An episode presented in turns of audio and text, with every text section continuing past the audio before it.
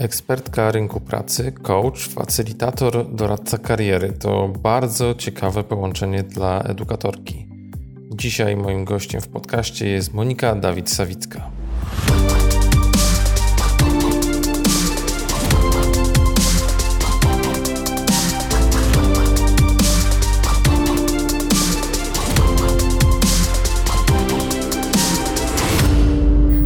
Rozmawiać o tym, skąd ja w edukacji dorosłych, musimy się cofnąć może nie do prehistorii, ale do dosyć dawnych czasów, e, do czasów studiów.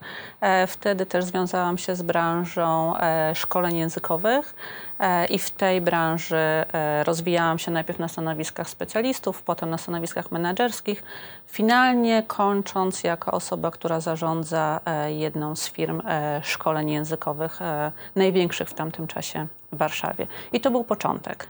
E, później e, zainteresowało mnie i rozwijałam się przygotowując konferencje, a właściwie programy konferencji dotyczących uczenia się dorosłych, dotyczących kapitału ludzkiego, dotyczących angażowania ludzi.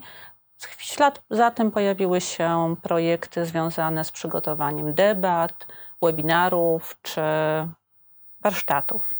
I to był e, mój drugi kierunek, którym specjalizuję się i rozwijam e, do dzisiaj.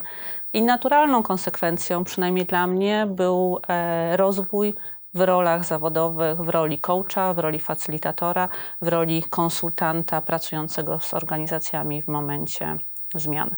A na to wszystko nakłada się też element pisania. Właściwie od samego początku piszę o rynku pracy, o tym, jak się uczymy, dlaczego się uczymy, w szczególności tego, co się dzieje, jeżeli chodzi o uczenie się dorosłych w organizacjach. To zacznijmy na początek od takiego dosyć trudnego, fundamentalnego pytania.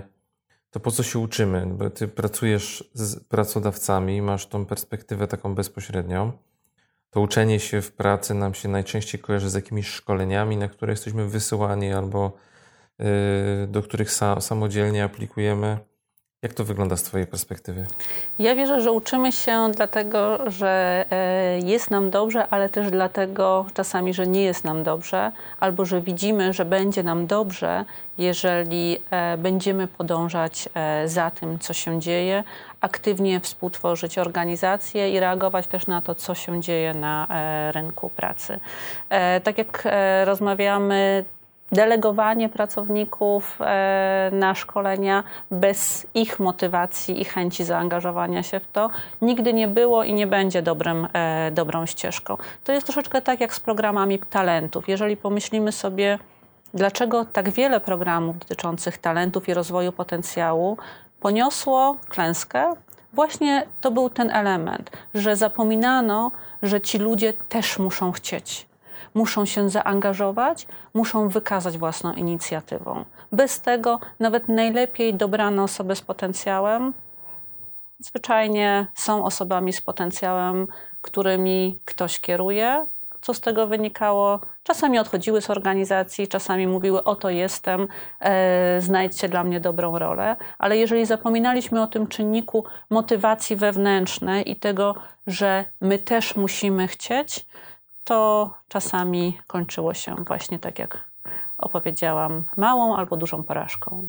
Czy to się wiąże jakoś bardziej z rozmiarem organizacji? Bo ja mam takie wrażenie, że y, to wszystko zaczyna mieć większy sens tam, gdzie HR oznacza coś więcej niż tylko kadrowa, która pilnuje, żeby ludzie trafili na y, szkolenia obowiązkowe z BHP Czyli nie wiem, to jest 150 osób w firmie. Jak to wygląda? Nie widzę momentu, w którym liczba ma e, e, znaczenie. Znam organizacje, które mają kilkanaście osób i w których działu personalnego nie ma, ale to nie znaczy, że nie są tam realizowane funkcje personalne rozwoju kapitału e, ludzkiego.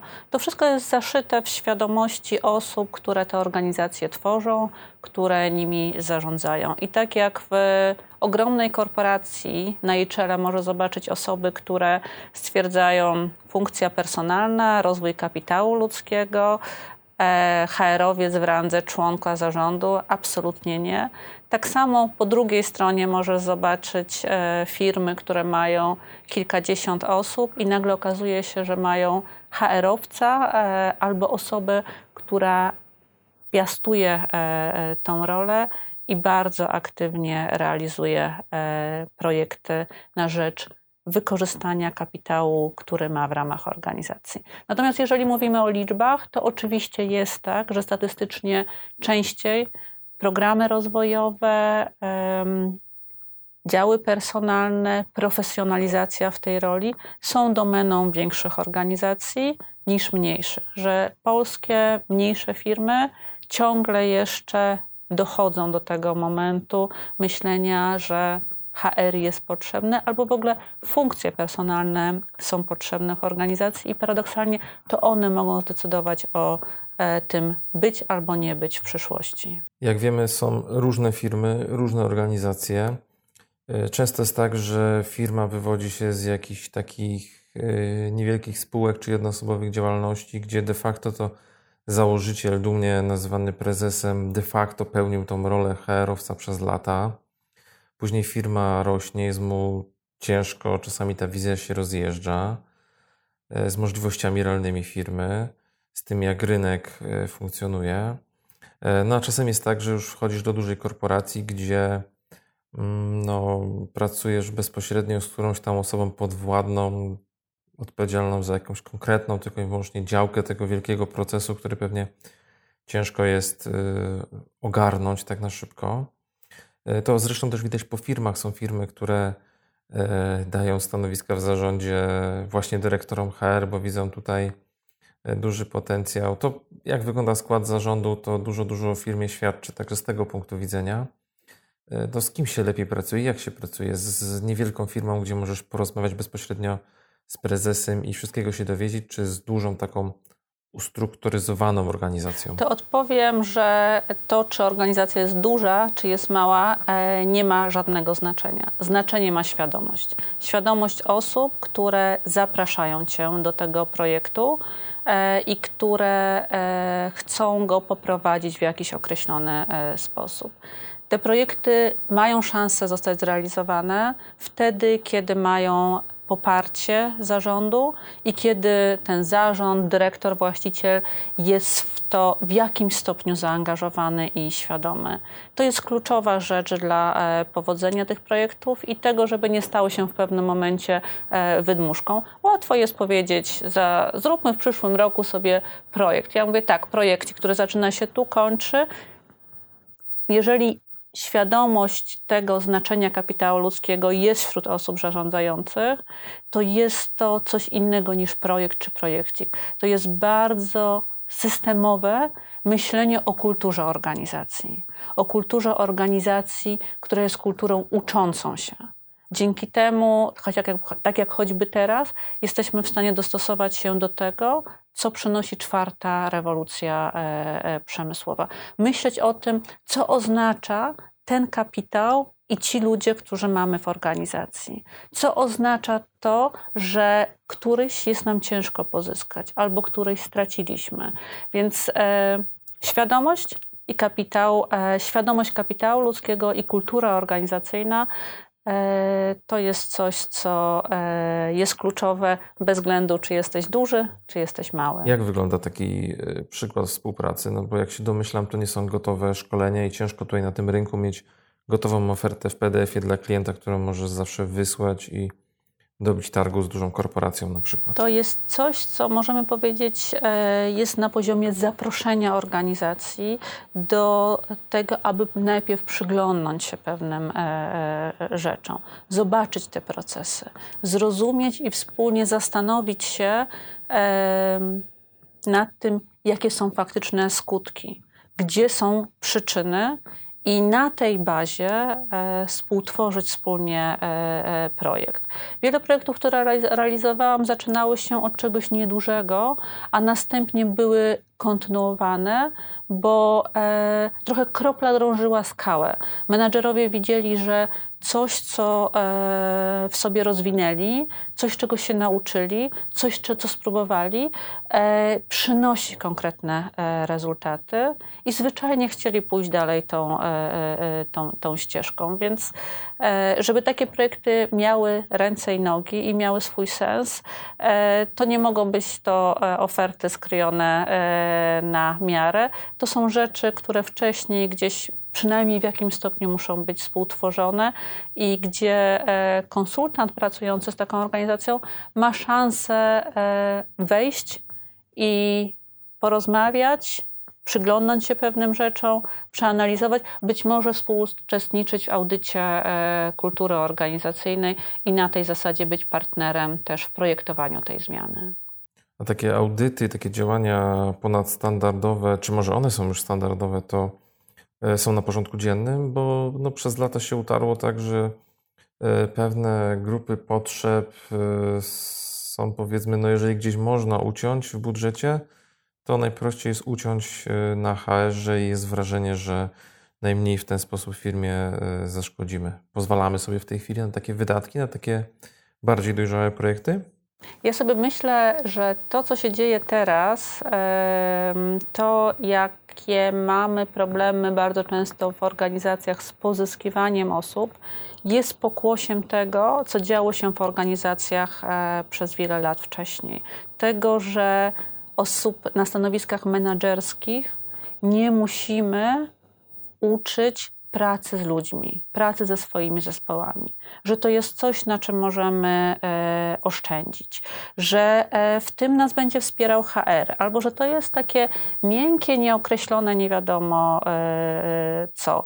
I e, to myślenie wcześniejsze myślę, że pokutuje teraz bardzo e, mocno. Spotykam wielu menadżerów e, wybitnych, jeżeli chodzi o zarządzanie i motywowanie swoich pracowników, ale tak samo jak spotykam wybitnych, niestety spotykam znacznie większe grono, które potrzebuje narzędzi, i które w tym obszarze nie było e, rozwijane. A jak sam HR się rozwija? Co się zmieniło w HR? Co jest inaczej? Jakie są trendy? Zastanawiam się, czy zabrzmi to optymistycznie, czy pesymistycznie, ale odpowiem na to pytanie z perspektywy e, konferencji, której jestem autorką.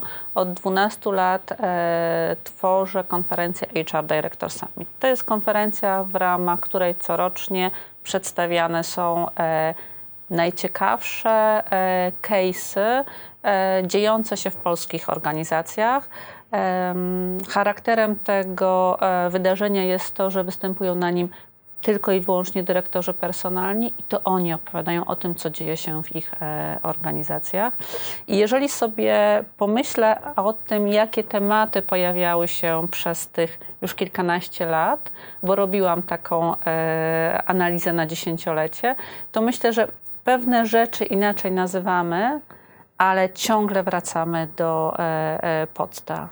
Ciągle przez kilkanaście lat zawsze pojawiał się temat kontekstu kultury organizacyjnej wracamy do podstaw związanych z komunikacją, z informacją zwrotną, której teraz potrzebujemy bardziej niż kiedykolwiek e, e, wcześniej. Wracamy do tego, jak być partnerem zarządu, jak przekonywać i pokazywać konkretne informacje, a pojawiają się też bardzo konkretne rzeczy związane z technologią. Jak e, jako HR mamy pracować z nową technologią, jak wyciągać konkretne e, dane, jak się nimi posługiwać i jak w ogóle wejść w kontekst nowych technologii, w kontekście pracy z, w momencie rekrutacji czy pracy zdalnej z, ze swoimi pracownikami. A zdarzały Ci się jakieś takie fajerwerki, takie, takie super nowe, które rozbłysły nagle na niebie heru y, i wydawało się, że to będzie rewolucja, ale temat był gorący przez jeden sezon, nigdy już później nie wrócił? Odpowiem, e, odpowiem odwrotnie. Zdarzały się projekty, które bym powiedziała są bardzo mało na pierwszy rzut oka e, e, sexy, natomiast są wybitne, bo dotyczą mozolnej krok po kroku budowania kultury organizacyjnej, budowania uczącej się organizacji. I jeżeli popatrzymy teraz z perspektywy czasu na te organizacje, to one faktycznie rosną one są aktywnie widoczne na rynku, one e, podążają za tym, jak zmienia się e, e, świat. I jestem w stanie zaryzykować stwierdzenie, że to, jaką mają teraz pozycję na rynku, wypracowały sobie ileś lat wcześniej, właśnie między innymi myśląc o kontekście ludzi w organizacji, o kontekście ich potencjału i kontekście na, chociażby tego, jak dużo daje nam uczenie się na błędach i co to oznacza, żeby na taki element pozwolić, żeby organizacja mogła e, rosnąć, tworzyć nowe rzeczy, kierować się w stronę nowych rynków. Wróćmy na chwilę do y, tematu organizacji wydarzeń HR-owych czy innych. Jak robić y, po raz 12, 13 y, to samo wydarzenie, które de facto co roku jest inne, ale jednak jest takie samo, jak się nie wypalić, jak szukać nowych pomysłów, jak nie być takim po prostu menadżerem, wyrobnikiem dla własnego wydarzenia, które po prostu, który to menadżer po prostu myśli o tym, jak to powtórzyć za kolejne pół roku no bo to jest problem, który ja widzę w organizacji bardzo wielu cyklicznych eventów. Myślę, że kluczem jest e, pasja, e, wrodzona ciekawość e, tego, żeby rozmawiać z ludźmi, dowiadywać się, sięgać po nowe rzeczy. Taka umiejętność zachwycenia się różnymi kwestiami. Pewnie też nie bez znaczenia jest sieć kontaktów i zaufanie, które się ma, które pozwala rozmawiać o projektach na znacznie głębszym e, e, poziomie. I to jest tak jak chyba w każdej branży. Jeżeli masz pasję, masz ciekawość e, i jak jedna z moich koleżanek mówi chcieństwo, to takie rzeczy można zrobić również po raz dwunasty. Ale myślę, że dla zdrowia psychicznego warto, żeby nie robić ich często. Ja tak mam w przypadku HR Director Summit. To jest wydarzenie, które odbywa się raz do roku, więc właściwie 11 miesięcy spokojnie przygotowuję pomysły na coś kolejnego. Myślisz, że to jest możliwe na tym etapie, żebyś to oddała komuś, żebyś sobie znalazła menedżera, który to będzie e, robił dla ciebie może tak samo dobrze jak ty, albo może lepiej, ale to już nie będzie twoje? Wiesz co, e, myślę, że e, byłabym w stanie oddać e, projekt. Wiele projektów e, oddałam, czasami w dobre ręce, czasami myślałam, że w dobre, e, e, że w dobre ręce. E, no to jest coś, czego się uczymy i ja nie ukrywam, mam tak samo jak wiele osób pewnie zarządzających zespołami czy organizacjami, że czasami ten swój własny pomysł ciężko oddać, ale też myślę o tym, że wiele projektów, które tworzyłam, współtworzyłam, dzięki temu, że wszedł ktoś nowy z innym spojrzeniem, zyskiwały, zyskiwały coś innego, zyskiwały coś e, naturalnego. Jeżeli uczę organizację tego, że jeżeli chcesz robić innowacyjne rzeczy, to nie zapraszaj ludzi tylko i wyłącznie ze swojej e, e, branży. Zaryzykuj, zatrudnij ludzi o ciekawych kompetencjach, ale spoza swojego obszaru. Dostaniesz zupełnie inne spojrzenie. Ok, może ten człowiek będzie się trochę dłużej wdrażał, ale ilość tego, że w naszej branży robi się to inaczej, będzie zbawienne pod kątem myślenia o rozwoju tych organizacji. Więc jeżeli sama jestem piewcą tego typu treści, odpowiedzialność cywilna i przekonania powodują, że również muszę e, je stosować i takie, i takie rzeczy i, e, i, te, i te obserwuję. Więc potrafiłabym oddać. Dyrektorzy HR, którzy mm, występują na Twoim wydarzeniu, opierają się y, o różnego rodzaju studia przypadków. I teraz jak to jest w Polsce? Potrafimy mówić o przypadkach i też takie case studies e, serwować? Myślę, że coraz częściej e, potrafimy mówić o porażkach, bo coraz więcej mamy wiedzy związanej z tym, że porażka jest najcenniejszą e, lekcją.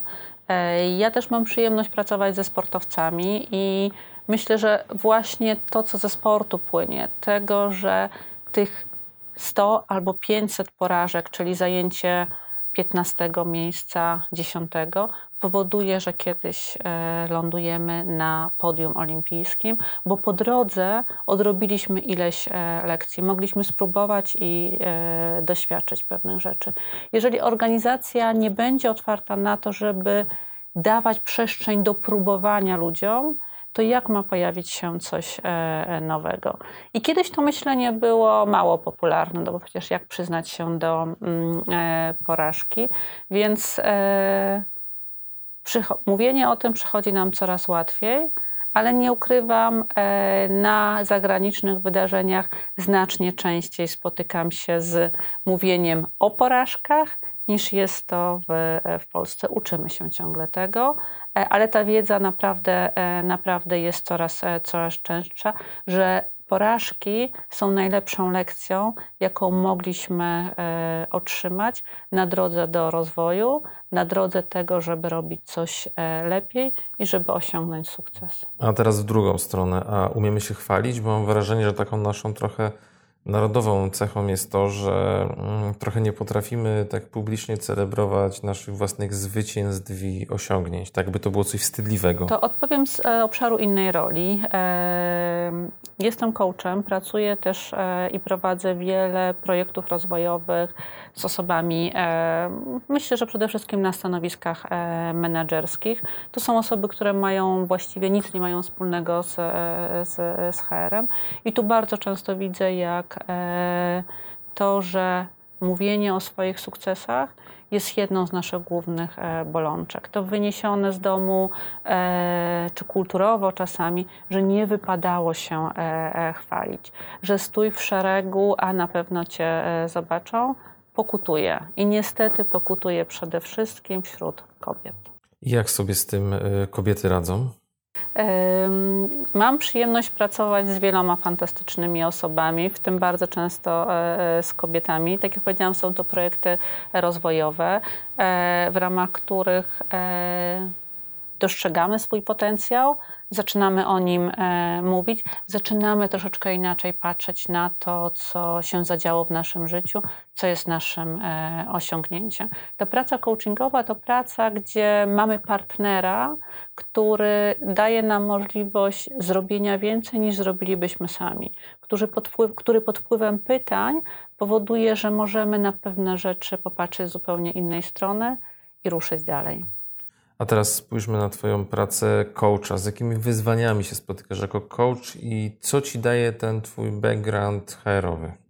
Ja myślę, że mam niesamowitą możliwość poprzez połączenie ról patrzenie na polski rynek pracy z trzech perspektyw. Mam tą perspektywę makro, e, którą daje mi pisanie o polskim rynku pracy, którą daje mi możliwość e, chociażby uczestniczenia w projektach badawczych, Przykładem jest bilans kapitału ludzkiego, e, w który byłam e, zaangażowana, więc mam to postrzeganie, bym powiedziała, z lotu, e, z lotu ptaka, tego, co się dzieje w Polsce, ale też w, w Europie, jeżeli chodzi o uczenie się osób dorosłych i w ogóle myślenie o rynku pracy.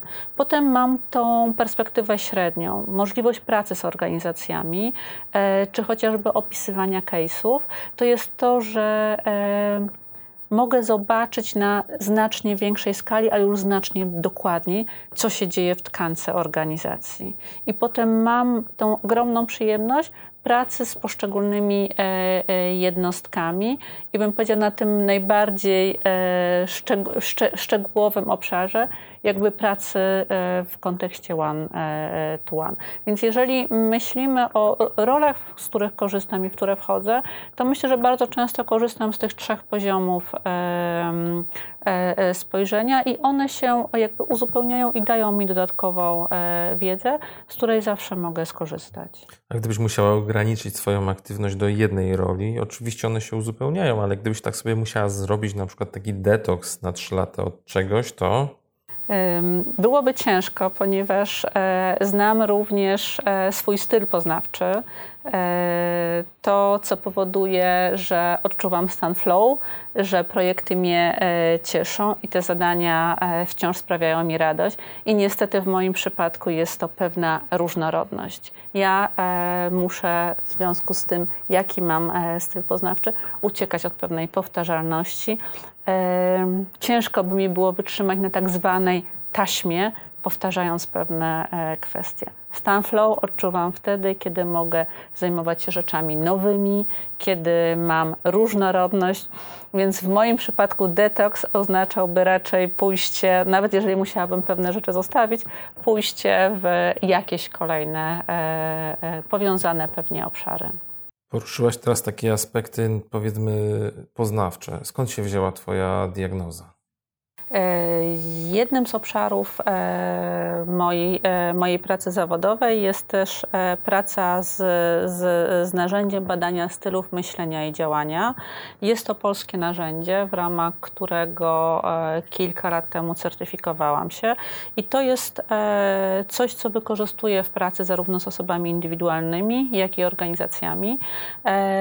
To jest coś, co oczywiście wcześniej przetestowałam i sprawdziłam na sobie. E, jedno z, e, z, z, narzędzi, które w świetny sposób opisuje to, w jaki sposób e, w pierwszym momencie w zetknięciu się z nową sytuacją pracuje nasz umysł i jak w oparciu o to reagujemy, działamy, jakie zadania powodują, że czujemy e, satysfakcję, że nam się e, chce. Trochę zgodnie z teorią przepływu, która gdzieś tutaj jest też powiązana z, z tym elementem. Więc można powiedzieć, że mam papiery na to, żeby mówić o tym, jaki mam styl poznawczy, ale również pokazywać i pracować ze stylem poznawczym, stylem myślenia i stylem działania innych osób. A w jaki sposób y, można poznać i rozszyfrować swój styl? Czy to jest jakaś metodyka, czy to są jakieś testy, czy to jest bardziej otwarte, czy zamknięte y, dla osób postronnych? E, test Galupa, o którym wspomniałeś, jest jednym e, z, z kilku te, te narzędzi tej grupy.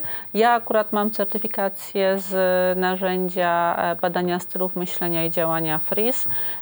Jest też kilka innych narzędzi. Myślę, że to, co jest ważne, to sięgając po takie narzędzie, czy będąc zaproszonym do badania, sprawdzić, czy mówimy faktycznie o narzędziu. O narzędziu, które jest rzetelne, e, trafne, które zostało e, e, sprawdzone, zoptymalizowane i które nie jest psychozabawą, bo takich narzędzi też jest bardzo dużo. Warto też sprawdzić, co się zadziało na przestrzeni lat, bo są też narzędzia, które nie wytrzymały próby czasu i w tym momencie pokazują się określone jakby błędy. Kiedyś, tego, kiedy, kiedyś tego, takiej, takiej wiedzy nie było. Więc w przypadku większości tego typu narzędzi pierwszym krokiem jest wypełnienie testu, E, który przynosi określone informacje, są opracowywane, jest przygotowywany raport, e, pracuje się z wynikami podczas sesji rozwojowych, podczas warsztatów. To tutaj zależy też od tego, czy pracuje się z osobą, czy z organizacją, jakie cele są e, przed tym procesem stawiane. Czy to narzędzie można zainicjować jakoś samemu w jakiejś formie, nie wiem, autodiagnozy, tak jak czasami E, zawodowcy kupują różnego rodzaju testy psychologiczne, aby wykorzystywać je później w swoich e, szkoleniach czy też, e, czy też warsztatach? Bardzo w, w przypadku Frisa szanuję między innymi to, że jako certyfikowany trener tego narzędzia nie mam możliwości sprzedania testu.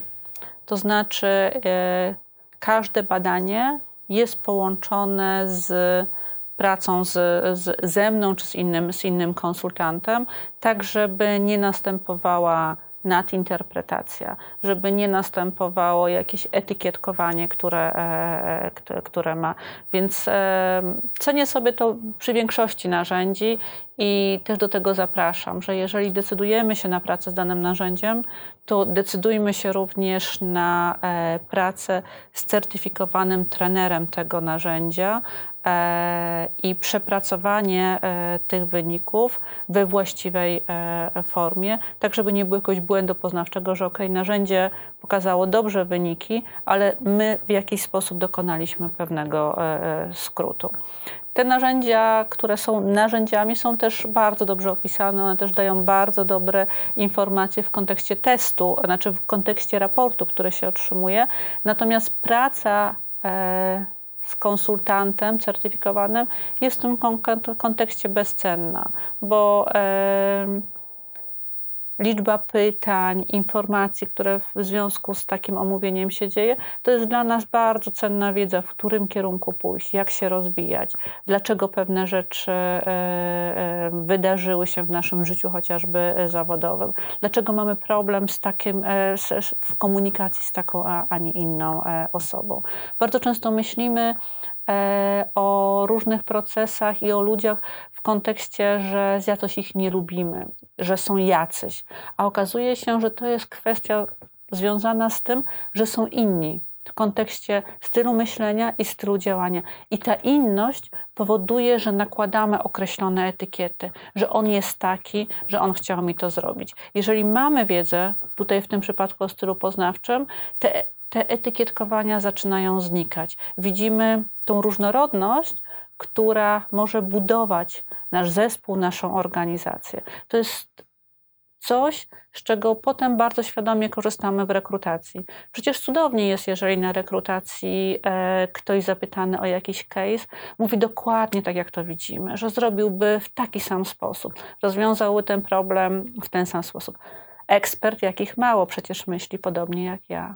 Tylko to jest ogromna pułapka, bo jeżeli myślimy o najlepszych zespołach, o najbardziej innowacyjnych zespołach, to są to zespoły, które skorzystały z różnorodności, które w świadomy sposób, nie tylko na poziomie eksperckości, ale również na poziomie stylów poznawczych, korzystały z tego, że na różne rzeczy popatrzymy trochę w inny sposób że jedni skupią się na szczególe, a inni będą mogli zobaczyć e, całościowo dany problem, że ktoś połączy tak zwane kropki w zupełnie inny sposób. I jeżeli mamy taką wiedzę, to jak zupełnie inaczej możemy podejść do e, rekrutacji, czym się możemy zaciekawić, na co chociażby na spotkaniu możemy pozwolić, słysząc zupełnie inną koncepcję. Czyli jest to takie narzędzie, które potencjalnie może się również świetnie naszym pracodawcom przydać. Narzędzi e, do pracy jest e, dobrych narzędzi, naprawdę dużo e, i zwyczajnie trzeba się zastanowić, bo nie jest tak, że dane narzędzie jest dobre na wszystko. Trochę z innych narzędzi będziemy korzystać, kiedy będziemy chcieli rekrutując daną osobę osobę, sprawdzić jej odporność na stres. Z innych narzędzi będziemy korzystać, kiedy będziemy myśleli o budowaniu potencjału zespołu, a z jeszcze z innych narzędzi będziemy e, korzystać, myśląc chociażby o osobach e, młodych wchodzących na rynek e, pracy. Więc to na pewno, o czym bym pomyślała, to to, że nie ma idealnego e, e, narzędzia i jak w życiu nie odpowie nam na wszystkie nasze e, bolączki i warto świadomie, wybierając narzędzie, zastanowić się, czy to jest najlepsze narzędzie, które będzie nas wspierało w realizacji tego konkretnego celu.